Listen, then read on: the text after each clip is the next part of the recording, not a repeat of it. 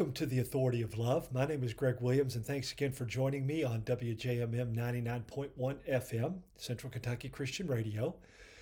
Last week on the Authority of Love, we studied four more one another's as we're getting near the end. We're going to wrap it up here in the next couple of days. The, they were both encouraging and, if we're honest, maybe a bit uncomfortable, especially with our last one on Thursday of last week, where Peter wrote that we are to kiss each other with a kiss of love. We then closed out the week, as usual, with another very informative and insightful Family Foundation Friday with David Walls. If you missed any of those, you can check them out at wjmm.com.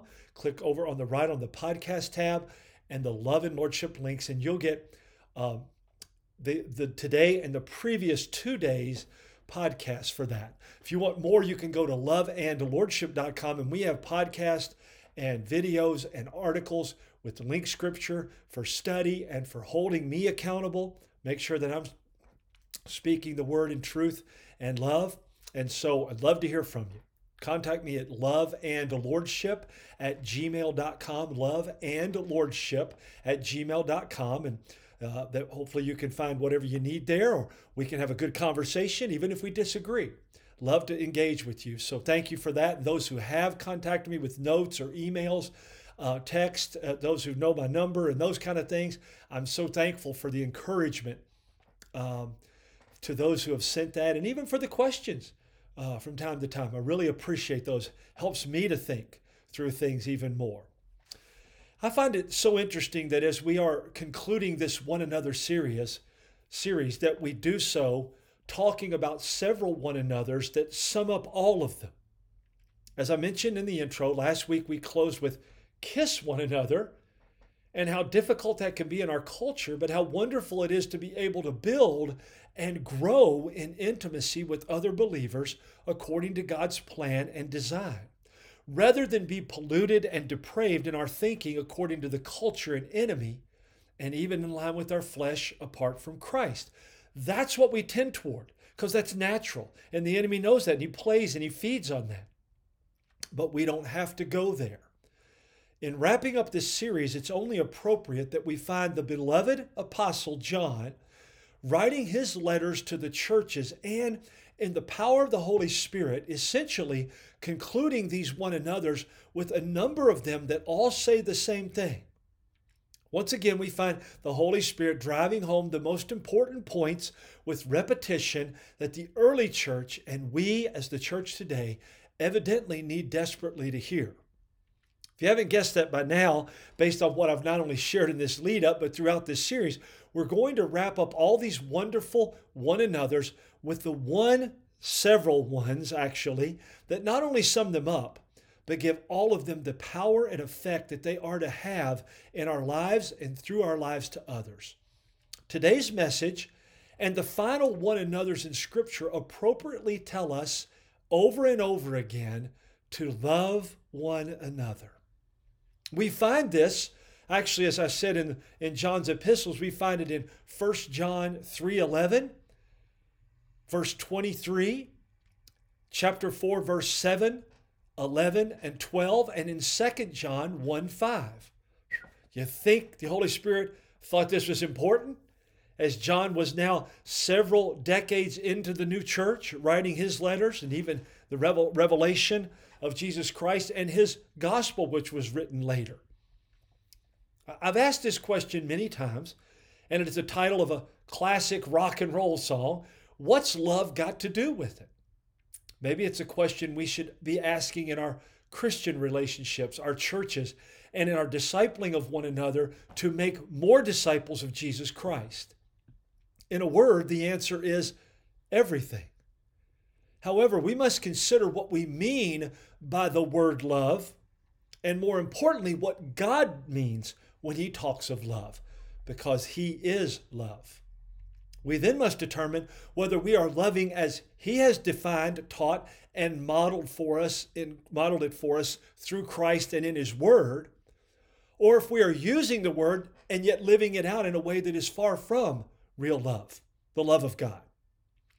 We're going to wrap up the one another's of God's word that I pray have helped us have helped us to grasp and live out more fully God's love in and through us to love others. I think you'll find it interesting that the final six one another's in Scripture are found, as I said earlier, in the letters of the beloved Apostle John, and they all reinforce and encourage us in the all encompassing one another. Let me give you those scriptures again. 1 John 3 11 and verse 23. 1 John 4 7, 11, and 12. And in 2 John chapter 1, only one there, verse 5.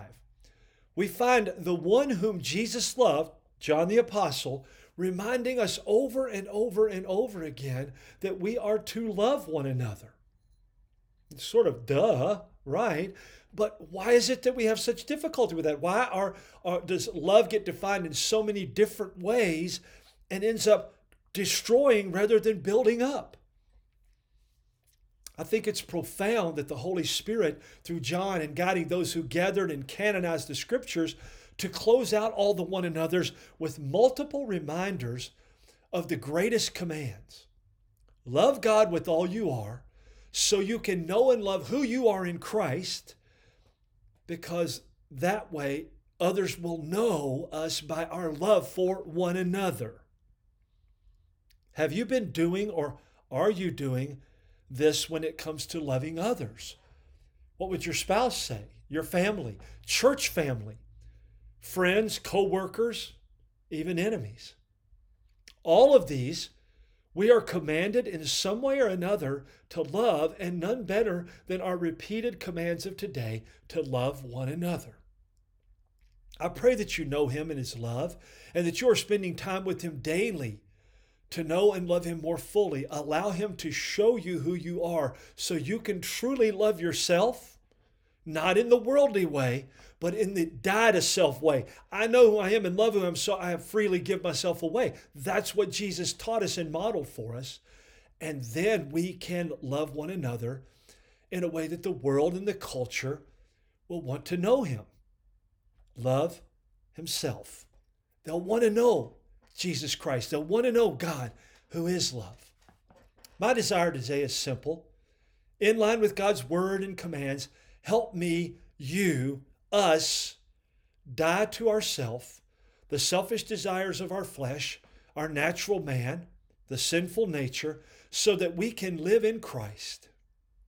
In so doing, help us to love you, Lord God, with all our being, body, mind, soul, and spirit, and worship you alone. Lord, help us to listen and learn from you, your word, and spirit so we can love who we are in Christ and let it overflow in our love for all others. Remember, we just listed them all the way from your spouse, the most intimate of relationships that represents Christ and his bride, God and Israel, the, the covenant of marriage, our family, all the way through to casual acquaintances and enemies. We're called in some way or another to love all of these. And in that way, his love has to overflow through us to point others to Him. You see, as we conclude this one another series with the command in this episode over and over again, John the beloved apostle says, Love one another, love one another, love one another. Remember that all of these are predicated on the biblical reality that we are only able to truly love because God first loved us. Let me wrap this up with some food for thought only then, as we find ourselves abiding in Christ and in God's love, only then can we grow in this love as we learn to and mature in our love for Him and as He reveals more and more of who we are in Christ. So we can be fully confident and content in who we are recreated to be in Christ, i.e., in other words, loving ourselves. Now, and only now are we truly able to love others. In other words, apply all the one another's that we've done through this series because of Christ and His Holy Spirit abiding in us and empowering us with His love to do so. Where does that come from? What Christ has done for us and us fulfilling the first and greatest command. Go back to the Names of God series we started several weeks or months ago. How can we know and love God? Well, He's given us many names that reveal who He is and all that He does for us. That's where we start. That's why it's called the first and greatest. Then we learn in the next series our identity in Christ, who we are, truly are in Jesus, not what the world says, not how they rate, rank, and compare us, but who I am in Jesus Christ. And when I do that and let the rest go, then no matter what they do, I can live out the one another's. Remember, humility, a key component, maybe the key component of love, is being confident and content in who you are so you can willingly submit to and lift others above you. See, if I don't know and love myself, I can't do that. But when I do know that in Christ, it makes it easier for me to give myself away, to love others, to build them up, to encourage them to not to slander, not to lie, not to begrudge, to love one another, love one another, love one another, as John says, and even greet them with a holy kiss from time to time, right? Or at least a, a healthy hug and a handshake. Holy hug and a handshake. How's that? You see, that's how we love.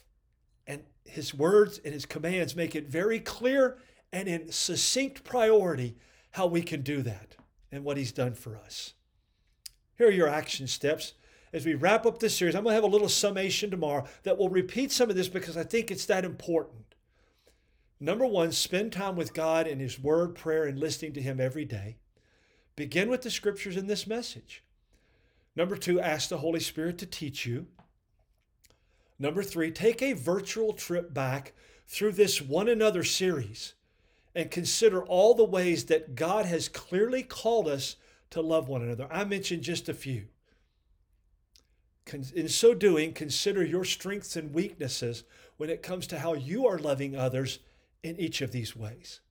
Some will come naturally, you're already doing it, and it makes it easier for you. But what happens when it doesn't come natural or someone doesn't reciprocate, reciprocate that kind of love? Right? What is it? What, what do we do then? How do we love then?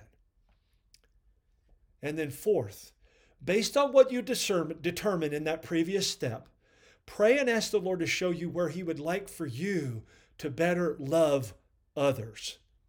And then follow through with all the one another's. Wow. Love is such a loaded word, not only in our day and time, but throughout history.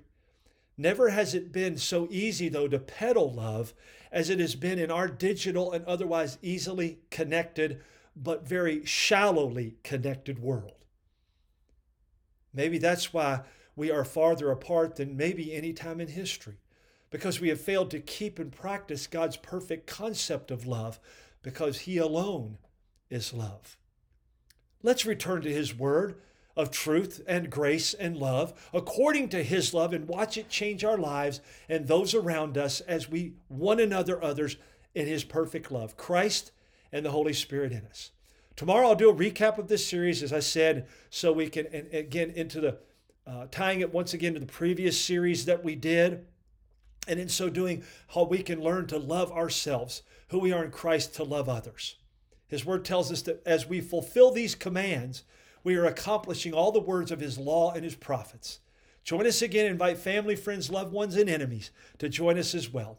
Thanks for joining us. Thanks for your prayers. Thanks always to the Lord. Make it a great day, and God bless in Christ. Stay tuned for Bill Reeser Encounter, and at 1245, check out Greg Horn and Hope is here. I'm Greg Williams, and you're listening to The Authority of Love.